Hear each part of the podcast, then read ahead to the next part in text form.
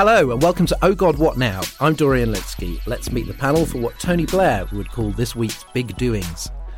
Ros Taylor is the editor of the LSE's COVID 19 blog. Hi, Ros. Hello, Dorian. 120,000 pigs are due to be slaughtered in the next 10 days if a solution can't be found to the shortage of abattoir workers. Boris Johnson's response to this on Marr was to say that pigs were just going to be killed anyway, so whatevs. Um, how has this gone down with the meat eating yet animal loving British public? I think it will go down really, really badly. I don't think Johnson has quite realised that. It was very telling that on Marr he referred to it as a hecatomb, which no one really will have known what it meant. I didn't know what it meant, so I looked it up, and it turns out that it doesn't just mean killing, killing uh, many, many oxen. It means sacrificing the oxen, which was an interesting choice of word, mm. given that the whole narrative this week has changed in terms of the supply chains and the labour shortages from being something that didn't really exist to something that we have to go through in order to get to the promised land after Brexit. so, you know, if you see this slaughter of pigs as a hecatomb, as a, a sacrifice, then, you know, we can only hope that our great leader will be happy and the sight of pigs being shoveled into furnaces will not repel the, road, the public too much. The road to the sunny uplands is paved with the corpses of pigs, apparently. Uh, Ian Dunt is a columnist at The Eye. Hello, Ian. Hello. So far, only 127 haulage drivers have signed up for temporary visas to deliver fuel to garage forecourts. Johnson has called this a fascinating illustration of a global problem. is this really global? Oh yeah, well, I mean, there's the, the shortage. Is, it's not global, but it certainly applies to lots and lots of countries. The thing is, what do you do in order to mitigate the worst effects of it? And what we have done is not a very sensible procedure which is that you start ending freedom of movement. You do almost nothing to improve sort of conditions in the country where people face very, very tough situations. And you also create a political environment in which they don't feel that welcome. Then when you make the offer of visas, you make it in this really kind of mean spirited way that's like, well, you know, do come over as long as you like. But obviously the fucking Home Office is going to knock your, your door down on Christmas Day. Now extended, of course. But you can you get the general emotional sense of how much they value people from that. So no, I mean, look, it, it's around the world, but you take policy just like the rising gas prices, just like most of the stuff that we're seeing right now. It's around the world, but you take domestic policy decisions, which will have an impact in how flexible you are and how well you're able to manage these situations. And the ones we've taken were very poor indeed. In shortage news, I saw today someone saying that the Christmas jumper company had informed that they may not have jumpers for Christmas because of shortages. The sunlit uplands once again. I think if you are a Christmas jumper company, that's quite an important deadline to hit. Get netting, guys. You guys slagged off my Christmas jumper. I remember we did a Christmas show, and I wore my Batman Christmas jumper, and there was there was you know a, a real undercurrent, I think, of skepticism about the jumper. Christmas jumper's a symbol of this nation's moral decline. I'm afraid, along with what shorts for men. Yeah, shorts for men. Our guest this week, uh, wearing hopefully neither Christmas jumper nor shorts, is the former Justice Secretary and MP for South West Hertfordshire. In 2019, he quit the government following the election of Boris Johnson. The Tories who resigned the whip over the prospect of a no deal Brexit became known as the Gaukeward Squad. He is now head of public policy at the law firm Macfarlanes. David Gauke, welcome back to the podcast. Hello, pleasure to be with you. And an, is it an early happy birthday to you? Uh, yeah, it is slightly. Yeah, well, well spotted. Well spotted. Not that I particularly want to focus on birthday, as it's quite a significant one. This one, so um, oh, no. Um, yeah, you've given it away. Yeah. um, David, Lord Frost is threatening to trigger Article 16 of the Northern Ireland Protocol unless progress is made by November, which happens to be when uh, Irish American President Joe Biden is in town for COP26. Do you think he's bluffing on this, or, or would he pull the trigger? I don't know. They've, they've threatened this so many times and never happened. I mean, the reality is that Article 16 isn't quite what people think Article 16 is. So it doesn't, it, it's not a, um, in one bound, we are free and you know, we can, we, we can do what we want. You know, there's all sorts of mechanisms and dispute resolution points and so on. It all gets rather, rather complicated. So once you trigger Article 16, you probably the, the, the thing that will come across to quite a few people is uh, that it's not that easy and you've still got a problem. The government is obviously under pressure from the DUP who are threatening to bring down um, the Northern Irish uh, Assembly and government. So, uh, and, and, and look, they're still banging away, you know, on, on, trying to trying to turn this into a hostile point. They still think that the more you threaten, eventually the European Union will cave in. I, I really don't see that happening, I don't see that the EU particularly wants to reward what they see as bad behaviour. David Frost's uh, rhetoric post Brexit seems to be uh, sort of far more militant than it was uh, during the negotiations. Did you have uh, did your paths cross much in government?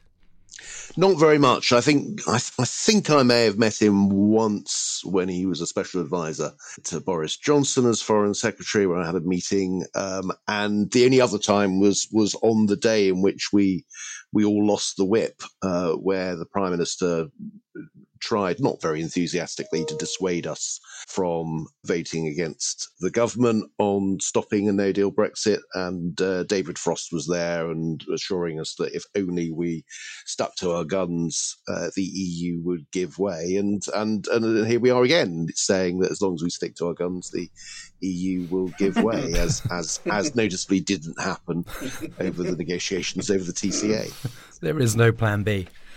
Um, no. Also, this week, the leaked Pandora Papers have exposed massive tax avoidance around the world, and, and um, one of the names that comes up is Viktor Fedotov, a Russian tycoon who secretly co-owned a company accused of fraud. Has made donations to 34 Tory MPs, and Labour is asking them to give the money back. Obviously, every MP has donors. In your experience, what what are the procedures for scrutinising um, donors for sort of hygiene? Well, I, I, I look at all these stories and wonder what I was doing wrong because no no no Russians or anybody else really up with big donations to me. I feel I wasn't perhaps I wasn't putting putting the effort in. We we tended to rely on you know little old ladies giving us fifty pounds. So um so I was you know something something's not right. I I, I think um yeah, I was I was in the fortunate position of uh, uh, of having a safe seat, which was then an unfortunate position when I stood against the Conservatives. uh, but it meant that we perhaps didn't make that much of an effort in finding big donors. We just raised money locally, so I, am I'm, I'm not terribly well qualified mm. to say. But look, I mean, some of my former colleagues perhaps were more gung ho than others on who they would accept money from. This week on the show, the Tories are in Manchester a week after Labour's conference. We'll discuss the major speeches and speak to David about his time in the party. Plus, Succession isn't the only power struggle on TV this week. Blair and Brown, the new Labour revolution, on the BBC charts the rise and fall of the last two Labour prime ministers. And on the extra bit for Patreon backers, Facebook, WhatsApp, and Instagram all went down on Monday evening. Would we miss them if they were gone for good?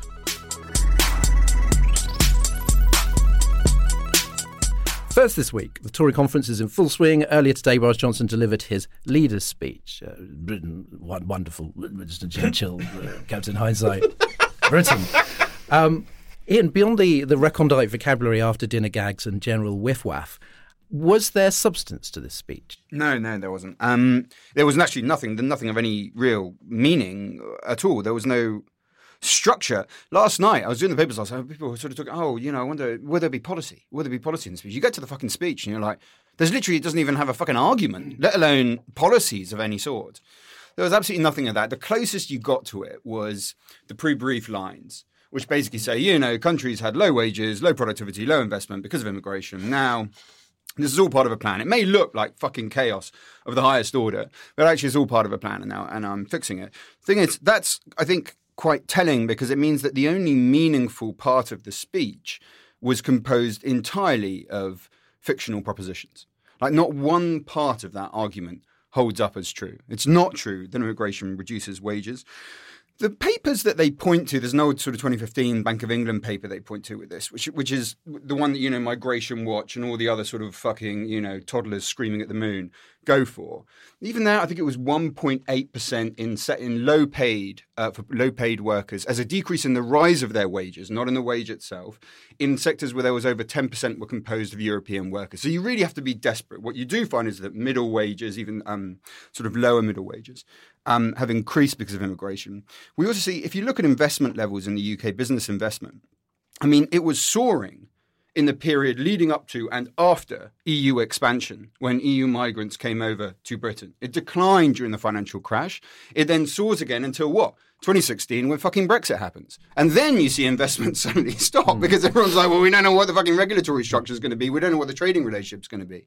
So, I mean, whichever way you look at his argument, it is false. And for the vast majority of it, it wasn't even, you know, Karl Popper will be turning in his grave because most of the shit he was saying wasn't even fucking falsifiable. It was just gibbered nonsense, like like a human jelly spitting in your face for 45 minutes. Well, what what it reminded me of was a, a friend when we were very young. a friend of mine did a best man speech. Nobody had done a best man speech for, and he thought what he had to do was just jokes all the time, and it didn't go down very well because he forgot to actually say anything about the bride and groom. And it was like I think jokes are good in politics when they can punctuate uh, a point, but you just need to be sort of like flinging them off and making points solely to get to a joke. And it seems to sort of confirm, Handley confirmed Starmer's diagnosis last week that he's a, he's a trivial man. But does it matter? Is, is, is being a trivial man working for him? Well, it, okay, it's worked so far. Okay, and before, and what's the distinction? Before, you know, let's take the referendum result. You're talking about a very distant international institution. Most people don't get it, it doesn't directly affect their lives. You're talking about events that will take place years and years from now. In the general election, you're talking about, right, we just get this bit done and then we move on to something else. It's the ending of this bit, and so it's future looking. Mm. Over and over, that kind of bonhomie has, that kind of um, op- that optimism people are always fucking banging on about, you know, is to do with the future or something distant. Things are now different. It doesn't mean that things will change fundamentally. They might not. It might be that all of our worst fucking nightmares are true and the people don't even notice the change in their wallet, the change in the money in their pocket, as long as, you know, their uncle on fucking Facebook is saying a certain amount of gibberish. It might be that's the case. But there is a qualitative difference now. Qualitative difference is he is talking about your quality of life. He is talking about how much money you have to spend, how rich you feel. And over right now, what we're seeing as a result of leaving the EU, putting up trade barriers with our largest partner, as a result of a labour shortage, as a result of things that are not to do with Brexit, like high gas prices, um, we are seeing a real decline in quality of living, and of course, inflation in the background of all this. And then certain government decisions, raising taxes, cutting benefits. So if he wants to keep on playing that game of I'm optimistic, it doesn't really matter if anything I say is true. So far, he's gotten away with it. But right now, it's about the money in your pocket. And there, I don't think optimism and I don't think post truth politics will have quite the same purchase that it has before. David, I was trying to think if uh, Johnson would be behaving very differently if he was under real political pressure. Do you think he feels. Uh, yeah, from watching the speech, he doesn't have to try harder because he considers Labour so weak at the moment, or or is is this all that he can do? Well, first of all, can, you, can I just say I'm I'm now very worried about the best man speech I delivered 23 years ago. but now, yeah, I see where I went wrong. Um, no, I I thought Boris Johnson was pretty relaxed over the course of this conference. You know, he seemed to be enjoying himself in his, you know, his media interviews, which, by the standards of other politicians, were kind of very good and convincing. But, but he did come across as as relaxed and enjoying himself and bantering away. And the same with his speech today. And, and I think that is in part because there's a lack of, of competition. You know, the Conservatives are doing remarkably well in the opinion polls. And let's remember, most of us assumed that the Conservatives were going to have a pretty bumpy period over the course of the autumn. And that may well still happen. But they've announced the big tax increase. We, we assume that is the big tax increase of the autumn, breaking the manifesto pledge. Uh, in my view, they needed to break that pledge, but nonetheless, you might have expected a reaction against that. We have got shortages at the petrol stations, and people remember two, 2000 when Blair's opinion poll lead disappeared, albeit very briefly. We've got shortages elsewhere in supermarkets and, and, and, and what have you. And yet the Conservatives continue to have a fairly comfortable lead, and and you, know, you can accuse Boris Johnson of being complacent, but you know maybe there is cause for his complacency because uh, up till now it seems there's almost nothing that the Conservatives can do that drops their support you know much below 38 39% for for more than a day or two Ros, I want to ask you about other aspects of the conference, but uh, just to start with, do you have anything to add about the, the speech? Your reaction seemed to be uh, a howl of despair.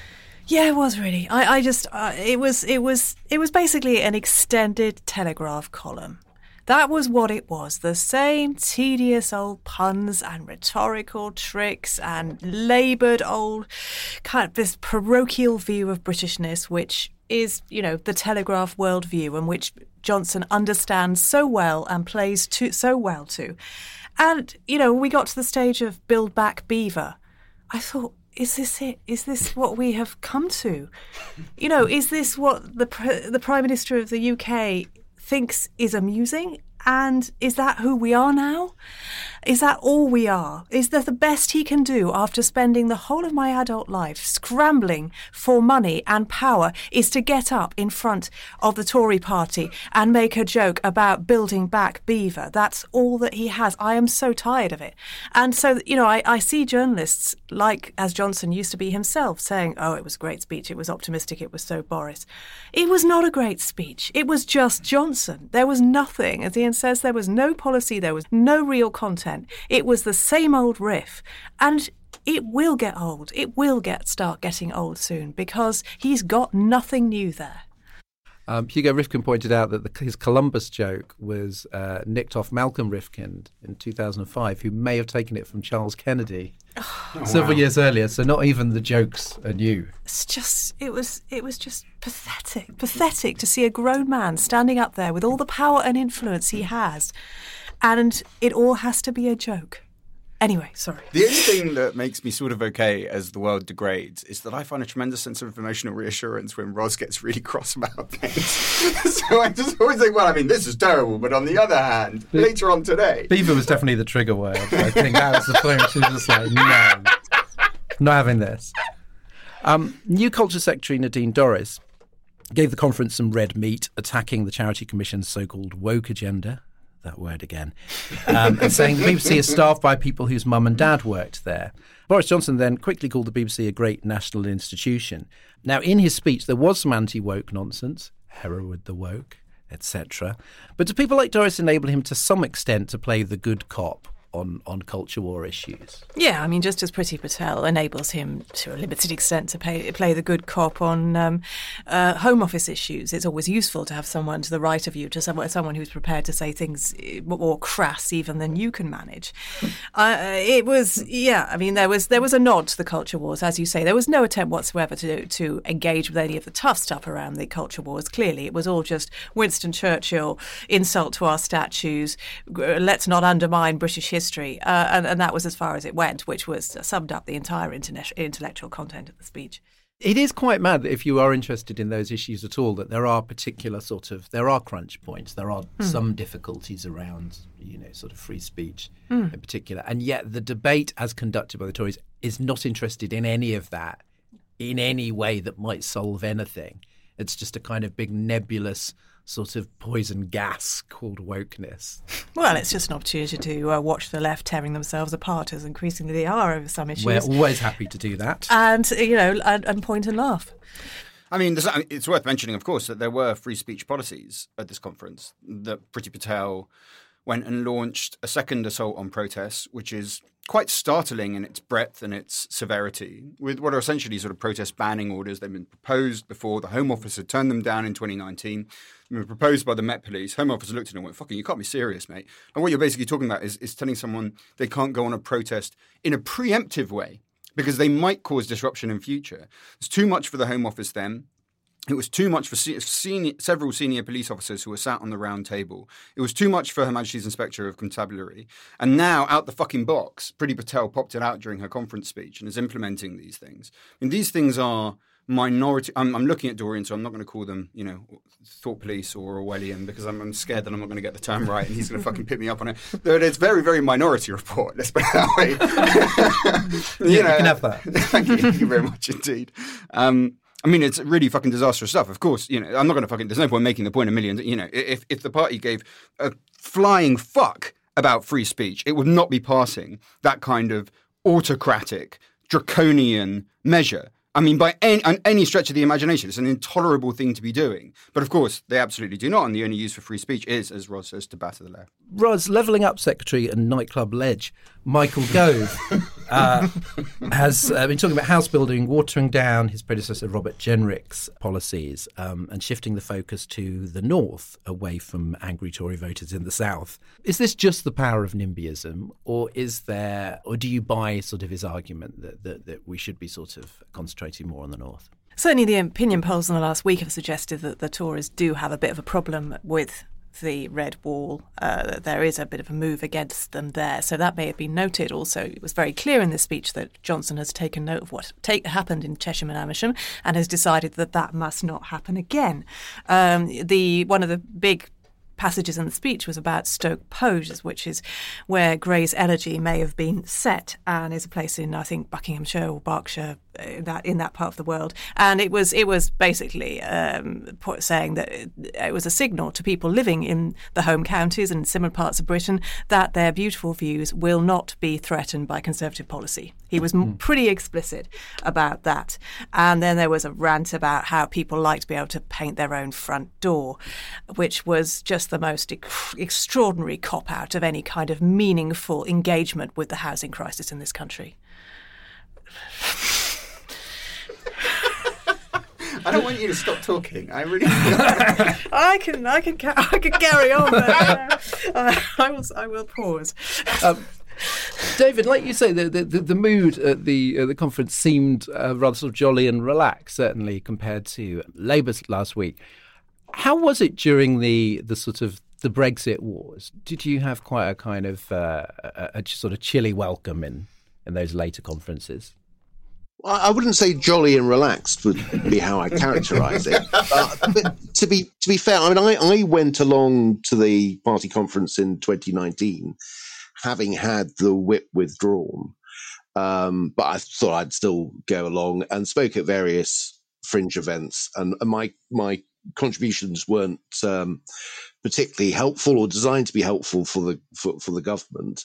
And I have to say, the response I got was pretty civilized actually. It was it was it was um, n- nothing like as hostile as i would have expected. So I, I, think you know to be to be fair to the conservative party and its members i don't think they get quite as wound up as as the labour party does with each other. At least that wasn't my experience. I i you know i found i could go there without being harangued even though I was, you know, very much the the enemy within, or well, essentially the enemy without at that point.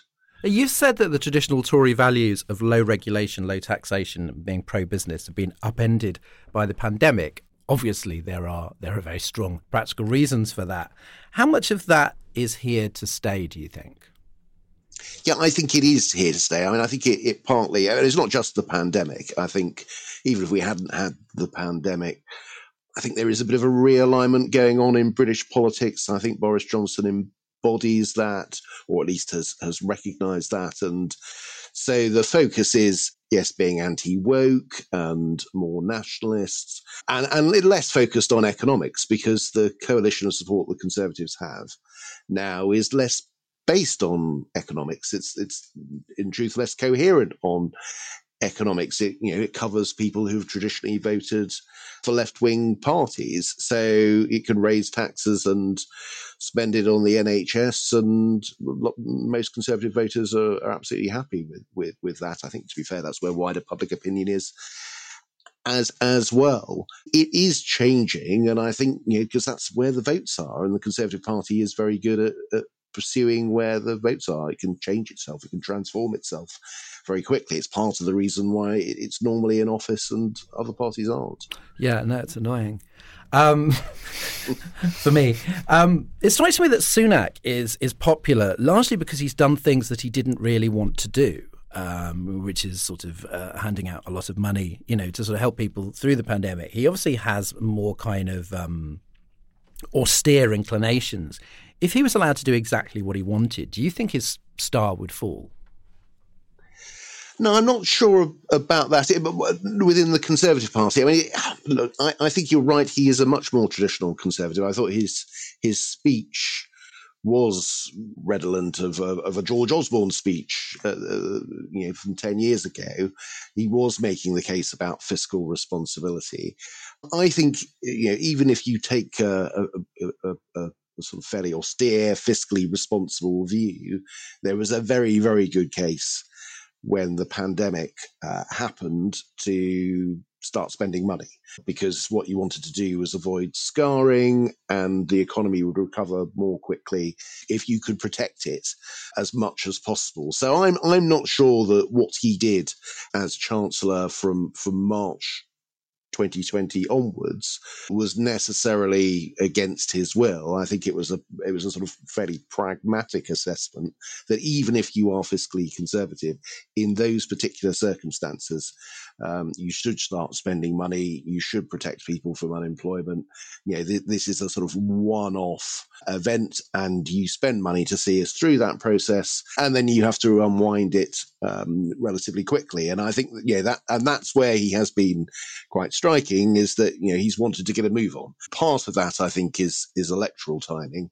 Uh, you know, you don't want to start the the rewinding process a year or so before a general election. You want to have got that out the way earlier on.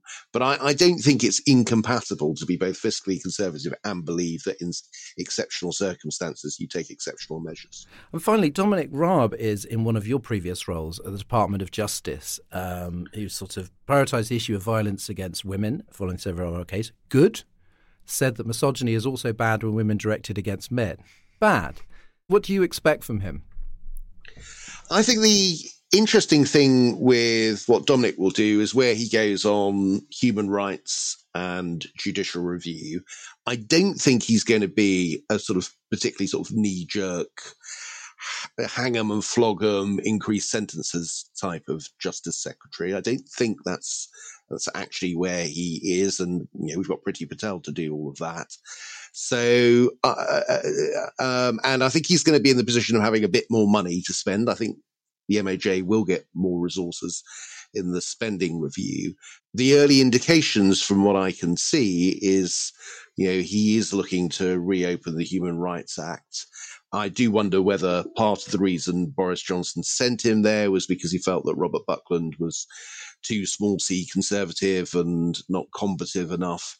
And I do wonder whether this is going to become a, a, a, a bit more of, ish, of an issue, given that the you know the judicial review reforms have petered out into not very much. And the report that I think was going to be published in the next month or so from uh, from from Sir Peter Gross, I suspect wasn't going to be that radical when it comes to the Human Rights Act. And I think that's where uh, Dominic Raab is going to get his teeth into this, and that's perhaps where he's going to you know pick up some support on the right, positioning himself um, you know potentially quite nicely within the Conservative Party.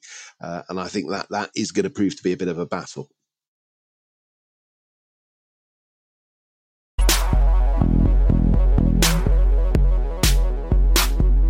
Next up, we feel the hand of history upon our shoulders.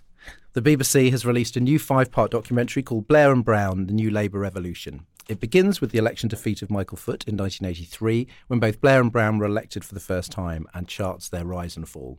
You can binge the whole thing on iPlayer if you so desire. Um, Ros, I've watched the first two episodes. It seems very much received wisdom and familiar faces. Um, has it told you anything new, or is it just a sort of good uh, bluffer's guide? It was fascinating to watch Mandelson's and Blair's and Brown's expressions when they were talking about different different past events. And you occasionally there was a, there was a moment when Peter Mandelson in the second doc was talking about how he felt sidelined after the election in 1997, and you could just see the kind of the van the slightly embarrassed vanity passing across his face. And mm. I, I, had I hadn't realised that he felt sidelined in that way because I've always seen Mandelson as key to the New Labour project, but apparently he did. And just just seeing those, and occasionally when you saw Blair talking about what was really discussed at that meal when they decided that Blair would run and Brown would be his chancellor. That that was those those were the really fascinating things for me. And also I think what came through that was that Brown saw Blair as a tool for Labour to gain power, but himself as the essence of Labour.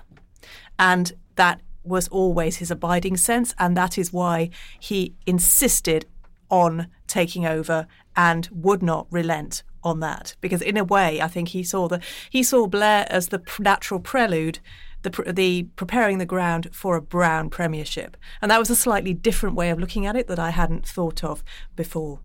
I mean that's the main that's the documentary's main asset isn't it? It's like a mm. documentary about a band where you've got you've got the full original lineup. The yeah. singer and the guitarist that didn't get on you know there's there's there's no filler um, but it does seem fixated on those tensions, um, the so called TBGBs. And noticed is that modern critiques of New Labour, particularly from the left, sort of rarely mention that personality stuff. So is that sort of focus, is that narrative focus still useful?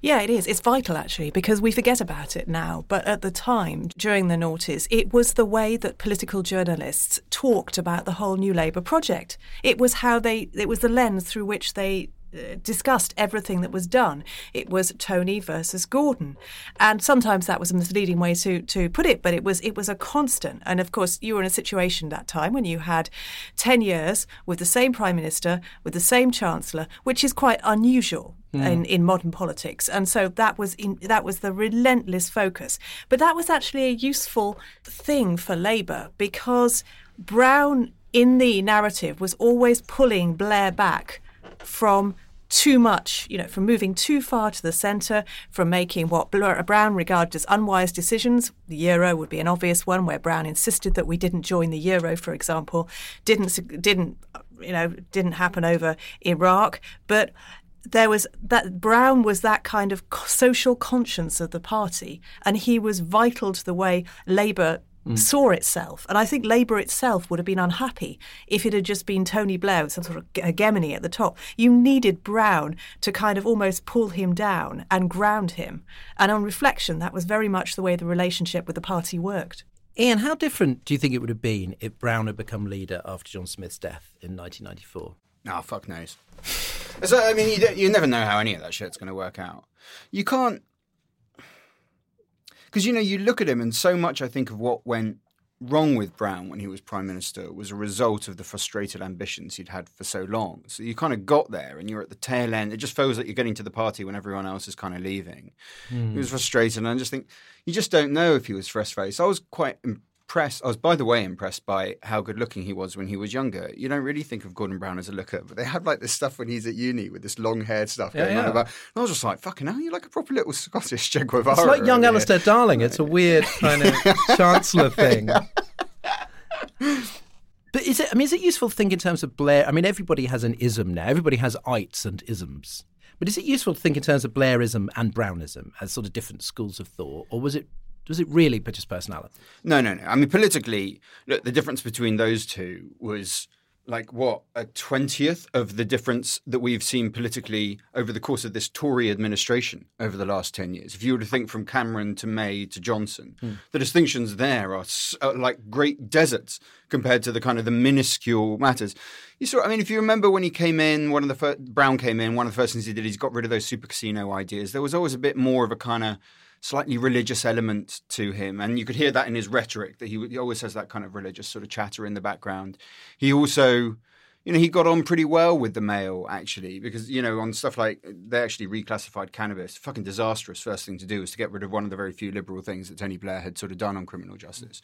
But again, he was pretty much in line in line with the Mail there. So there was that. But ultimately, you know, what, what's the meat of politics? It was you know their their acceptance of the basic laissez-faire argument, which is essentially, you know, states should stay out of the way of the market. And what we're going to do is we're going to redistribute on the back end, make things more equal that way. That was the great compromise with sort of Thatcherism or, you know, Hayek, stuff, all of that. And, that. and the two of them were basically on the same page. I mean, you might shuffle a couple of angles one way or the other, but they were basically the same thing. Uh, now, some people thought it was a big deal for Starmer to celebrate Labour's achievements between 97 and 2010. Yes, how remarkable was him. Um, but to my mind, and, and had many criticisms of New Labour at, at, the time, but to my mind, Blair was better than the last uh, four PMs. Brown was one of the, the great chancellors. Is it simply Iraq that makes so many people in Labour embarrassed to talk about that government? Because it, it does seem sort of weird to me how taboo the only government since the only Labour government since the 70s is to yeah. people in Labour. That's so interesting, isn't it? I, but I also feel, I mean, I don't think it is just Iraq. I think there's something deeper about, you know, what it is to be a professional politician and someone who presents in a certain way rather than with conviction. The, the whole idea of triangulation as a successful strategy is inimical to the kind of, you know, fire and brimstone from the heart, you know. You still hear someone in a suit as an insult. Yes, exactly. yeah, yeah. Unless it's ill fitting and brown. Yeah. yeah. Um, but then I also think that we get it a bit wrong. I think I get it a bit wrong. You know, I've started to slip into this thing as well, just thinking, well, it's just Iraq. But, you know, look at all the things that New Labour got right. What I forget is, I mean, obviously all the civil liberties stuff, mm-hmm. which was mm-hmm. fucking which, if you remember, was off the scale at the time. Like, Yeah, I mean, yeah. it really, the stuff they were suggesting, you were really like, you know, you're, you're really lacking a grasp of what it is that makes this country a free and generous place to live in, like basic, basic principles here.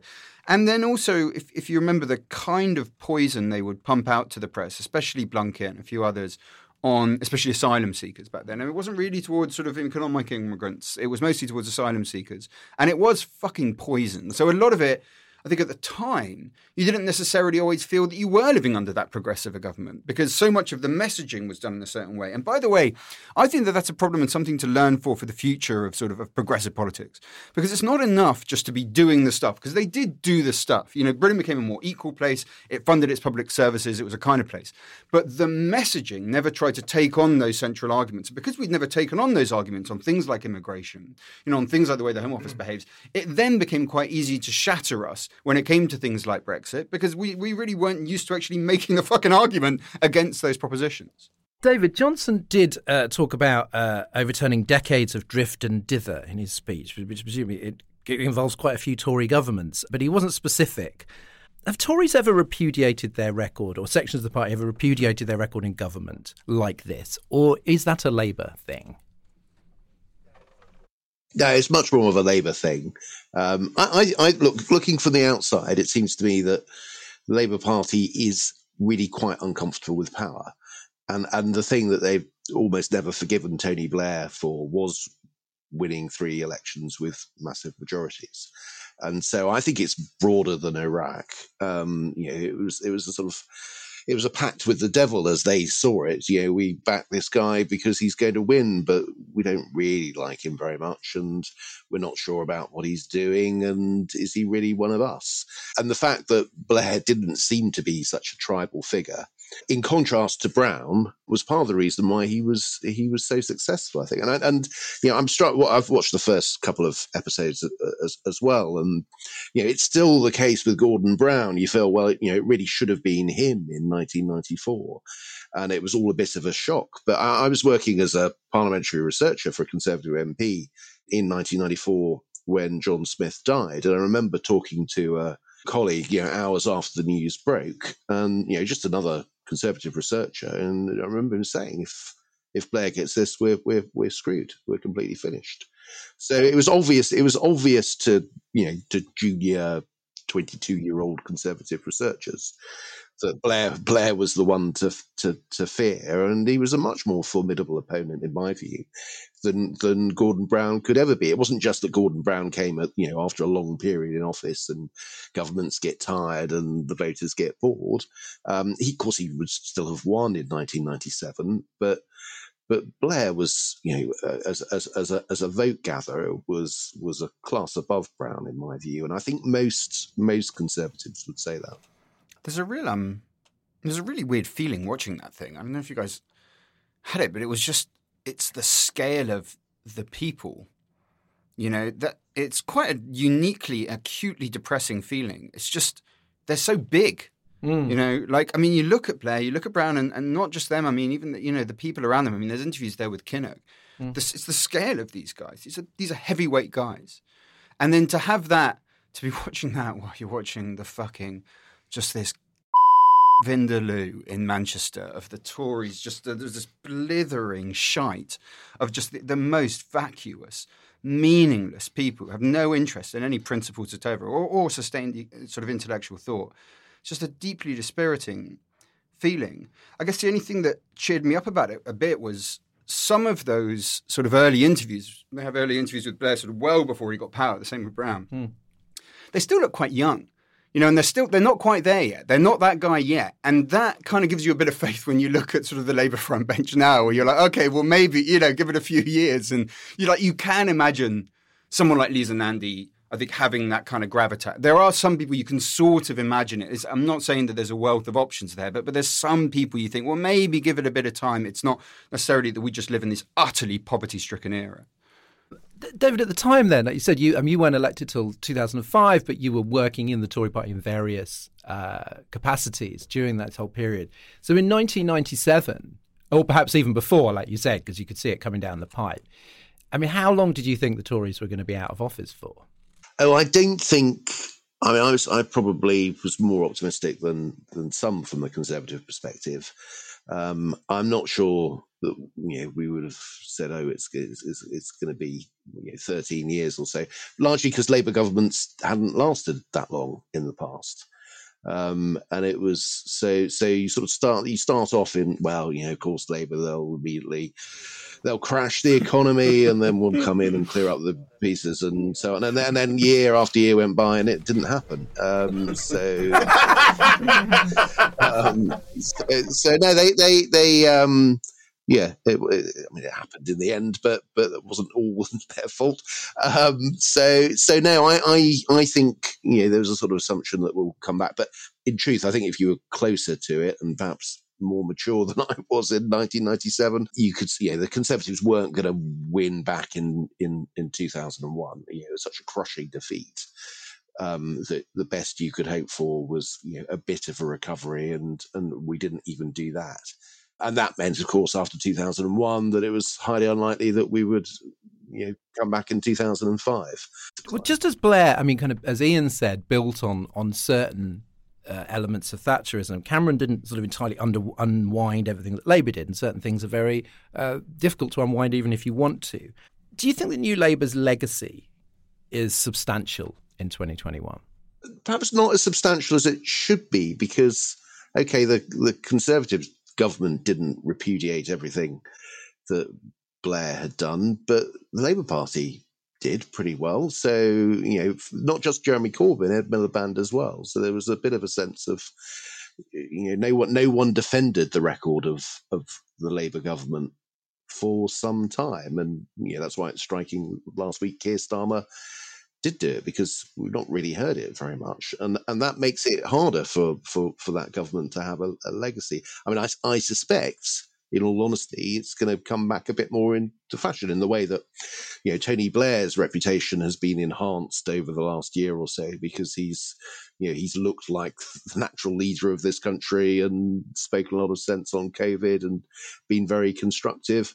And I think, you know, there is there is the comparison point as as as well, and there is some justice in what Ian is saying. My sense is we're probably in a period of time where New Labour's record. I speak as someone who who was obviously you know didn't support them and and campaigning for another party, but I, I suspect the reputation for for New Labour is probably going to be enhanced over over this coming period. So so Ros, again, much like a music documentary, uh, a lot of the big hits are in the early phase. So minimum wage, Bank of England independence, Good Friday Agreement, devolved parliaments coming up.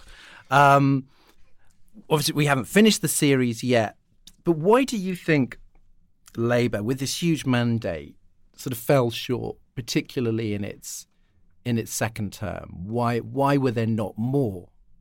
Well, I think there was a huge kind of head of steam that built up around these big constitutional reforms because it, it, Scottish Parliament's huge, th- huge thing. I mean, mm. Labour has ba- basically, ironically, sowed the seeds of its own inability to win a general election now by setting up the Scottish Parliament. There was a huge sense of momentum, and then, of course, the fact that Tony Blair got so caught up in foreign policy and became so, you see the beginnings in this, of his fascination with America and with Clinton, which seemed to move fairly seamlessly to a, a fascination with George Bush. Mm. And when that started, when he felt, I think it was almost as if he'd achieved all he wanted to do, and so he needed to move on to a bigger stage to do more. And of course, the arrogance that came with the Iraq War was ultimately his his downfall. And then you had the constant attritional thing where Gordon Brown demanded that he stand down and he eventually did because there was basically no alternative but there was very little enthusiasm for Gordon Brown outside the Labour Party itself as a prime minister and then began that inexorable decline that began you know that that despite his handling of the financial crisis which was obviously very good that ended with that mm. bloody woman and the disaster of, of that campaign. Ian, one thing Blair does get across in this, both uh, current day Tony Blair and young Tony Blair, uh, is how hard it, it is for Labour to win. And on this occasion, he cracked it. But it's not 1997 anymore. Johnson isn't major. We've got we've got Brexit. We've got the SNP. We've got all kinds of demographic shifts. Obviously, there are people in Labour who who sort of go, well, look to the winner, look to the three time winner for for tips Is there anything in New Labour's playbook that is still useful despite everything that's changed? Oh, absolutely, shitloads of it. I mean, first, I mean, first of all, the bit that's hardest to replicate and that they're not replicating now, which is just basically charisma, which is part of that story of the Blair Brown thing, which is one of them is charismatic and it's fucking superficial as fuck, and it is also true. And at the moment, let's not pretend that there's that that's something that's really operating on the Labour front bench at the moment in any position, really. Um, then there's triangulation. Now you do see them operating on that. Why is it the Labour are talking about crime all the time? Why is it that you know Keir Starmer and David Lammy are writing in the Sun on crime and actually doing a pretty good job? It's not just because it's not really because you think you can necessarily win on those, but you can fucking neutralise them, and that is a very very good start. Right? That makes sense. It's a good policy. The other was the the importance of immediately understandable communications that was done primarily through symbols, getting rid of red flags and replacing them with red roses. It's, it's a kind of genius, actually. I mean, it seems kind of cliched or whatever, but it makes sense. It's good and trying to make it so that people have a very clear idea and can say immediately what it is that you are about. Now, I think a lot of people could do that for the Tories right now. I think they probably struggle to do it with Labour. But the thing that stuck with me that Blair said in that documentary was he said the core thing about politics is you've got to have the initiative. And that I just think is is this tremendously meaningful, um, perceptive comment, because by that it's to be on the front foot. Now look at where Starmer is right now with the with the shortages, with the with the cost of living crisis. Okay, mm. can you possibly say that he has the initiative? Fuck no, because mm. basically the idea is you just step back and you're like, well, they're taking a pounding, so we'll let them take the pounding. If he talks about it at all, it was Starmer. What what did he say? Four, or five sentences at the beginning of his speech, and that's pretty much the most I've heard from him on this subject. You've got to set the narrative. And you sort of feel from Labour right now that they're putting the building blocks there in order to start telling the narrative, but the narrative never fucking comes. So honestly, you look at it, I think there's a lot to learn. Of course, all the stuff can change, but the core basic units of how you do a successful campaign are being expressed in, in that documentary. And I think, to be honest, I would really fucking hope that Keir Starmer and the rest of them are sat down on their sofas watching it. I did like the bit where, where Alastair Campbell just goes to, uh, shows Pete Manson a piece of paper and goes, what about New Labour, New Britain? And Manson goes, yeah. and you just like do with a bit of that. Yeah, no, sure. Um, so Starmer has to rebuild after a bat- sort of 1983 style battering. But obviously, back then the Tories had only been in power for four years, and you know, now you can't you can't wait another 14 years. Do you think, from watching this, is he is he a Blair, a Smith, or a Kinnock? I think that's you know that's the fucking point. The, the, the, the next don't knock my question. I can't help it. Answer the question. You've got to make them better. You're disrespecting my question. it's the second question I decided. I just I can't yeah. answer this. Um, it's fucking unbelievable. okay, look, I, I get David's polite. He's a Geth. He comes in. and answers the question. okay, look. I was a politician. We're not supposed to answer questions. this is true. This is true. Okay, right. Um, I get why people look at him and think he's a Kinnock. And if you look at the electoral arithmetic and the, the scale of the mountain, it makes sense. And if you probably look at the sort of attributes, I think, of Starmer, sort of doing the right thing, steady as she goes, repairing the bits, isn't setting anyone's heart aflutter, then probably you'd think that looks quite kinnicky. Um, however, the next election, I don't think is going to come down to that. It is going to come down to who is it that the British people want sort of associate with the moment. Now, up until now, it's optimism. It's the guy that comes around, he's all funny, ha ha ha, you know, has a bit of drink, tries to shag your wife, whatever. Okay? That's the guy that they want right now. If things keep on getting very severe, very chaotic, they don't get the stuff that they want, if they feel that their quality of life is in decline, then maybe, just maybe, you suddenly turn around and go, you know, the guy that's a little bit dull but looks pretty competent, looks like he might actually be able to fix this shit, then he can have it. And I think that that stuff operates. We have this tendency to project back onto figures and assume that the past sort of repeats itself in certain ways. I think the reality is it comes down to that question, and that won't have any sort of that will not be caused by virtue of personalities or the events that have taken place in the past. I just want to quickly ask uh, all three of you that somebody, possibly Blair in the documentary, describes 1997 as a sea change. You know, you've got 179 seat majority amazing. I don't remember this. Blair had an approval rating of 93% at one point. Fucking hell. Could that ever happen again, do you think, for any UK wide party? Like a swing in power of that magnitude? It will be very hard because uh, social media has made it much, much harder. Mm-hmm. David, what do you think? Yeah, I, I, I agree with Ros. I think we're, we're, we're more fragmented. Um, I speak actually, if that was true, because at the time I was part of the seven percent, which shows how consistently out of touch I am with public opinion. But, a small, a cosy little part of the yeah. electorate.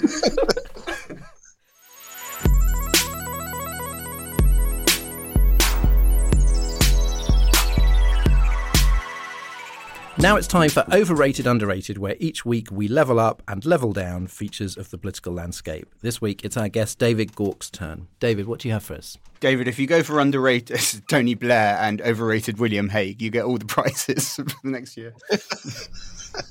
well, I could have reversed it, I suppose. now, I was going to go, like, this is slightly familiar territory.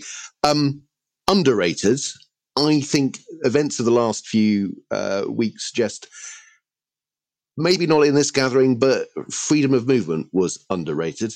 It wasn't the sort of it was the price we paid uh, for EU membership. It was actually quite a good thing, uh, and I think that's come across. I speak as someone who felt that we probably did have to end freedom of movement if we were to in any way honour the referendum result. But freedom of movement was a good thing for this country, and now we're missing it, and that's all become very apparent. And what I was going to say for um, overrated, and we did touch on this earlier, is is, is Article 16. But as you asked me about Article 16 yeah. earlier, I, I, I, couldn't avoid answering your question as, as in the spirit of this podcast. Uh, so I, I think um, yeah, it's it's overrated by those who are demanding that we trigger Article 16, or those who are threatening to trigger Article 16, because um, when it comes down to it, it's not we're not uh, free with one bound from everything that this country signed up to uh, when we uh, agreed the withdrawal agreement and, and, and then subsequently when we reconfirmed the terms of that. So that's that's that's uh, overrated by those who thinks it's uh, going to transform the situation. Excellent. That's good. Good Remainy stuff for the base, for the podcast base. Slightly more than seven percent yes. Now it's time for But Your Emails. This week, Rachel Oxenholme says Though I mostly agree with their aims, the Insulate Britain campaigners take the prize for carrying out a protest that will turn people against their cause. What are the best examples of a sweet spot between conventional protest that nobody notices and just annoying the general populace? Who should Insulate Britain take inspiration from? Ros, I was really struck by an interview on, oh, I saw it on Twitter, so I can't remember who it was with, but um, one of the protesters and, and, and, and, the interviewer was just going, well, look, everybody's really angry with you. like, they hate you. Mm. Um, and this woman can't get to the hospital to see her mum. And she just goes, well, what else can we do? Well, at least we've got, we're getting people's, you know, attention. Mm. What other option do we have? So you can see why they are, they are doing this. But, but what is a good way to get attention without blocking off all the roads? There's no such thing. I, it's just not. That's not. That's not part of what protest is. I mean, Insulate Britain is fascinating because it's an entirely reasonable demand which is sensible, which will actually be uh, would would be far more useful than you know flashy EVs and all the kind of lovely infrastructure which Johnson is always touting. Insulating stuff is boring. It's not sexy, but actually it's really important and it will save a huge you know huge amounts of energy. It just doesn't involve anything that people you know really want to do and they worry about how expensive it is. But it's an extremely prosaic cause which is being demanded in this incredibly in, for many people, int- annoying and intrusive way. I mean, that is the nature of protest, that it has to get in your face. There is no sweet spot. And that's, I don't say that because I necessarily think the most successful protests are the ones that change things, because that's not always even the reason for protest. Protest is about solidarity. It's about making you feel that there are other people who feel the same way as you and who are prepared to go as far as you are doing in order to support their beliefs the actually achieving the aim is is not even the most important thing. So I, I, I am sorry, I can't so answer they, that question. So they do. So you, do you think they're succeeding then in in their narrow goal? They are succeeding in in creating a kind of solidarity between themselves that show that that is unifying and which is a defiance of what you might call gesture politics, of hobby politics, of signing pol- uh, petitions online, of hanging out, and you know, of mm. they are they are out there. They are on the M25. They are not just whinging about stuff on Twitter, and that is, I'm sorry, really important. I know it's really annoying, but it's hugely important. Ian, when you look at sort of polling from the from the 50s and 60s of uh, the civil rights movement and Martin Luther King, you actually find that that most of the American public were incredibly annoyed by him and thought, you know, that there was there was huge opposition which has sort of been written out of of history. So, is there a kind, is there a sweet spot where you just get to annoy people, but not too much, or you annoy the right people? I do think there's kind of a difference between setting out to get in people's ways and accidentally getting in people's ways. I mean, it does feel like you've set yourself up uh, against the public if you're literally there to stop them from traveling rather than you know if someone if you can't get through a street or something because a protest march is passing through it then that's an inadvertent consequence rather than one that they were directly aiming for. And i feel that you might want to factor that into your communication strategy. And it's, it's also we are seeing examples of protests that work and I don't think that it's always clear when protests are working at the time because the situation itself doesn't change. You take, like, for instance, the Everard protest, right? Well, it was a vigil, right? But but essentially, it, it's mm. a protest. Okay. Now that seems to me to be carrying public opinion with it very, very effectively indeed. You look at the, the Tory conference over the last three days, and all the reactionary stuff you hear, fine. No one's talking in a reactionary way about this subject. Mm. Okay, this is something that they care about. And actually, on that basis, I think that that first night, and it's partly because of the police overreaction, but it, it was there before the police overreaction, that you had a sort of swelling of of public support for it. Now, I'm not always. It doesn't always come down to tactic. It can come down to the moment in which you're addressing this stuff, which is ironic, by the way, because Insulate Britain have never been proved more right than they are right now when people's energy prices are going up because we have failed to insulate homes in any meaningful way. There's been a couple of government programs, they they haven't been properly funded, they haven't been sort of properly implemented. So I don't think it's just about tactics, it's also about when you do it. But there, it does help if it doesn't look like you're directly going out there to inconvenience people mm. and that that inconvenience is part of a byproduct of what you're doing.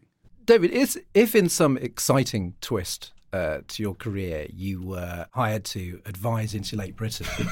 um, I mean, what, what form of protest do you think would get attention, make people aware that this organisation exists and what they want without creating quite this much hostility?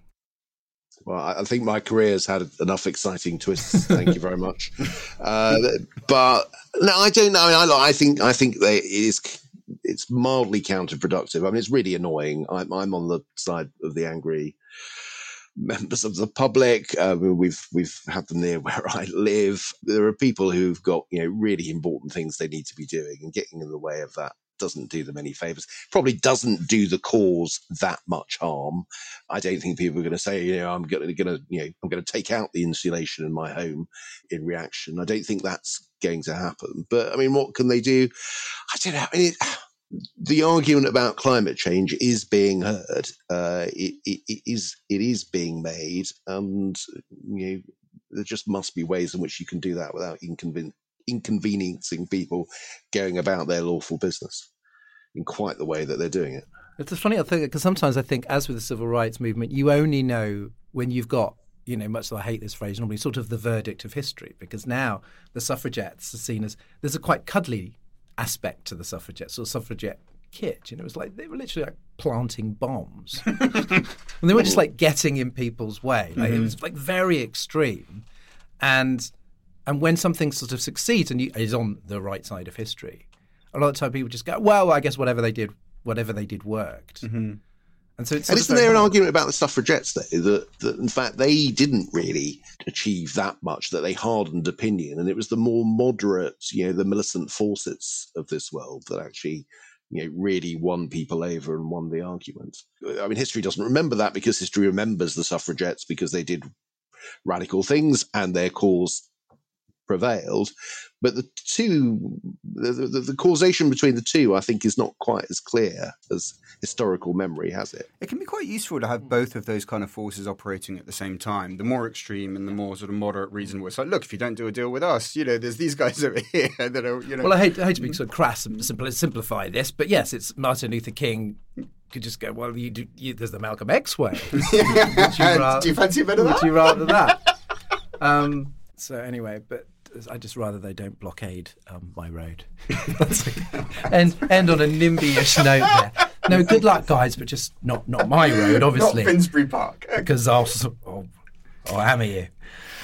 And that's the show. Thank you so much to Ian. Oh, thank you, Ros. Thank you, and our guest David Gauke. Thank you very much. Stay tuned for our extra bit for patrons. You'll hear a quick preview after our theme song, Demon is a Monster by Corner Shop, and a thanks to our latest backers.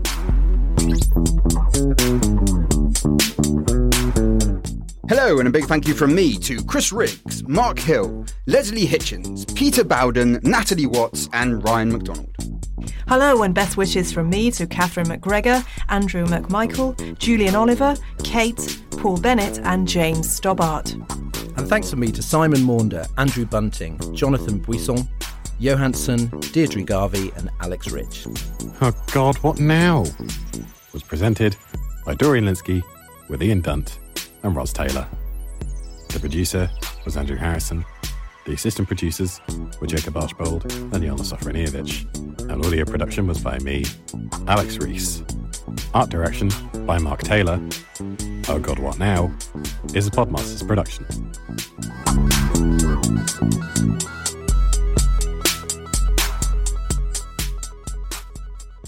This week on the Extra Bit, on Monday evening, Facebook, WhatsApp, and Instagram all went down for nearly six hours. It was good news for Twitter, at least, who an hour into the outage tweeted, Hello, literally everyone. But what if the disappearance was permanent? Ros, would you miss any of these platforms if they were gone for good? Uh, I miss WhatsApp, yeah. Um, though I still struggle sometimes with WhatsApp. I don't think I really know how to use WhatsApp yet. I don't think I'm quite. It's for Yeah. scheming, Ros. I know, I know. I, I, I think I get it wrong, and you know, I, I, I worry about it a lot. But Facebook and Instagram, um, no, I would not not miss them. The, the you know the quality of insight and human interaction that I get on those those platforms is is poor. Um, it's like it's, it's a poor simulacrum for human interaction. Did but you and you left Facebook?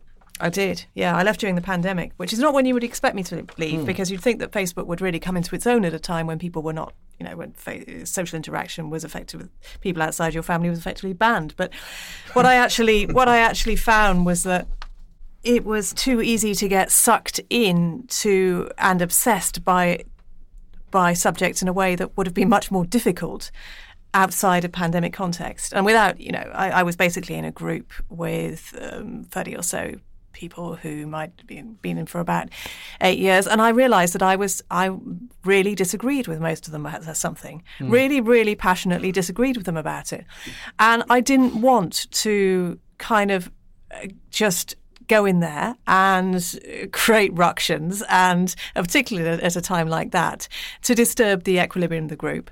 And that and so I decided not to flounce, but just to kind of make a gentle exit because I didn't need that in my life at the time because I was getting angry as a result of what was happening. And I needed to stop getting angry because there were many, many things making me angry at the time. You know, Facebook Facebook for me is it's it's it's an engine for division, it's not an engine for empathy. Um, That was a trailer for the bonus Fringe event in this week's podcast. If you'd like a little bit more Oh God What Now every week, without ads and a day early, then sign up to back us on Patreon for as little as £2 a month. It does help us to keep going. And don't forget our new weekly minicast, Oh God What Else, out every Monday morning, exclusive to backers. Thanks for listening, and we'll see you next week.